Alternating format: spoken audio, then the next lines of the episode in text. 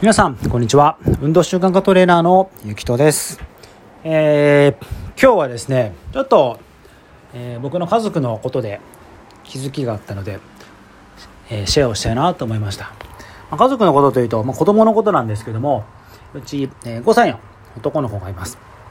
今、えー運動教室みたいなところに週に1回通っておりまして、まあ、走ったり投げたり、えーあとは上級生のことを組んでチームで何かをや、えー対戦したりっていうのをやっております。最初はあのすごく嫌がって嫌がったっていうのはやりたくないじゃなくてやっぱり初めての場所ってどうしても嫌がる傾向がありましてそこに、まあ、恥ずかしいから入らないとか慣れてないから嫌だみたいのですごく嫌がってたんですね。であのただ一緒に僕もついて1ヶ月2ヶ月ぐらいですかね。本当に 小学生以下の子供たちとかと一緒にやりながら僕も子供と一緒にやって子供に楽しいのを見せたらだんだん子供も言えるようになって、まあ、今ではもうすごく楽しんで毎週毎週通ってるっていう状態です。でそこで、えー四半期に1回、えー上級生と組んでやってるチーム対抗戦ですね。それの、えー、とチャンピオンシップというのがありましてでチャンピオンシップって、えーまあ優勝チームを決めるっていうところなんですけど、えーもう一つ各選手からですね、えっと MVP を2名選出して、まあ、表彰するっていうのがありました。でうちの子供は正直あまり運動ができなかったりあとルールがちょっとうまく理解できなかったりするんでな、まあ、MVP なんて全然もうそんな箸にも棒にも引っかかんないっていう正直そんな思いだったんですけどもちょっとふとやっぱりやってるのを見てあ何かちょっとこうやって刺激を子供にちょっと与えていくのもいいんじゃないかなと思って、え1週間ですね、えールールをしっかり、えー子供にちょっと伝えて、えー君は、まあ、君の 子供の名前を言ってこういうふうにして動くとチームが勝てるようになるんだよ。こうやってやるんだよ。っていうのを、まあ、子供にももちろんですね分かりやすく説明をして。でかつ、えーまあ、ご褒美じゃないんですけど頑張ったらこういういいことがあるよこういうのがあるよっていうのを伝えてちょっと本人のやる気も煽りながらやってみました。で、まあ、ここで気づきがあったんですけど、まあ僕がの中では子供がうまくできてないのは、まあ、ルールを把握してないからとかそういうところかなと思ってたのでそれがしっかり把握すれば自分で意識的に動いて MVP も MVP も取れるんではないかなってちょっと心の中で思ってたんですね。まあ子供に期待をしたってことですよね。うん。なんだろう。僕正直子供に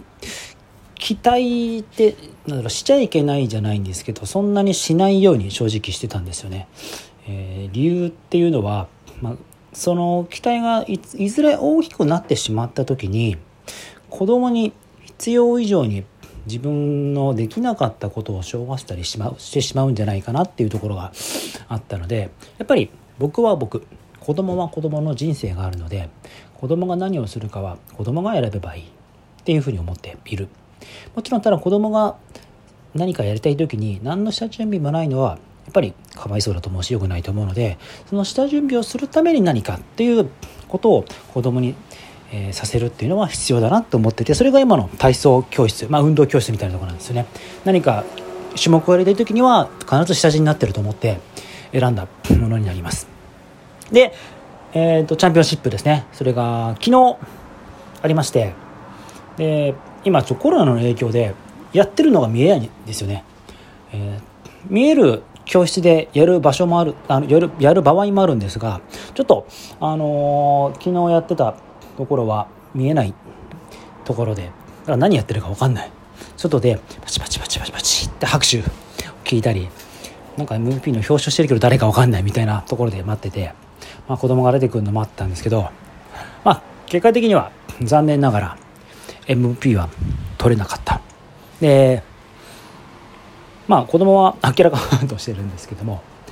で何人か一緒にやってる子たちが戻ってきて、まあ、一人すごく号泣をしてる子もいて、まあ、取りたかったのか、まあ、取れなかったのが悔しいのか単純に他の子が取られたのが悔しいのかちょっと分かんないんですけども。で、まあ、その後子供とちょっと話をして「取れなかったんだね」って「うん取れなかった」ってなんか本当に明らかんとしててうん何ですかね。あのーまあ、正直取れなかったことに僕は少しがっかりをしていた。それは僕のが期待をしていた高さ期待の高さの跳ね返りだと思うんですけど別にだからといって期待するなと言っているのではなくてなんか自分は今まで子供にそういう期待をしないするのはあまりよろしくないというふうに思ってたこの約5年間がなんかふとあれ？ちょっと違うなってちょっと個人的に思った。なんかこの違和感があったっていう自分の今までの思いと今の思いですね。なんかそれをすごく感じました、まあ、だから何っていうところで何もこの後の展開は正直ないんですが自分の中でそういう違和感を感じるっていうのはちょっと面白いなと思って、まあ、今後それが子育てにどうやって生きるのか分かりませんがなんかその違和感を感じたっていうことで僕としてはその何か自己成長的なものを何かちょっと面白く感じたっていうところがありましたんで今日はそれをシェアさせていただきました。皆さんはお子さんにどんな期待をされたりとかしてますか？もちろんお子さんじゃなくても、えー、自分以外の誰かにですねどんな期待をしたりしますか？それっていうのは良い期待なのかよろしくない期待なのかいろいろあるかと思いますがそれに対してご自身どんなふうに思ったりしていますか？というのをちょっと投げかけたいなと思いました。はい。なんかもう運動習慣が取れるとだんだんなんか違ってくるような展開になってますが、まあ、そんな気づきがあったので皆さんにシェアさせていただきました。それでは運動習慣がトレーナーのゆきとでした。またお耳にかかればと思います。お聴きくださいましてありがとうございました。失礼いたします。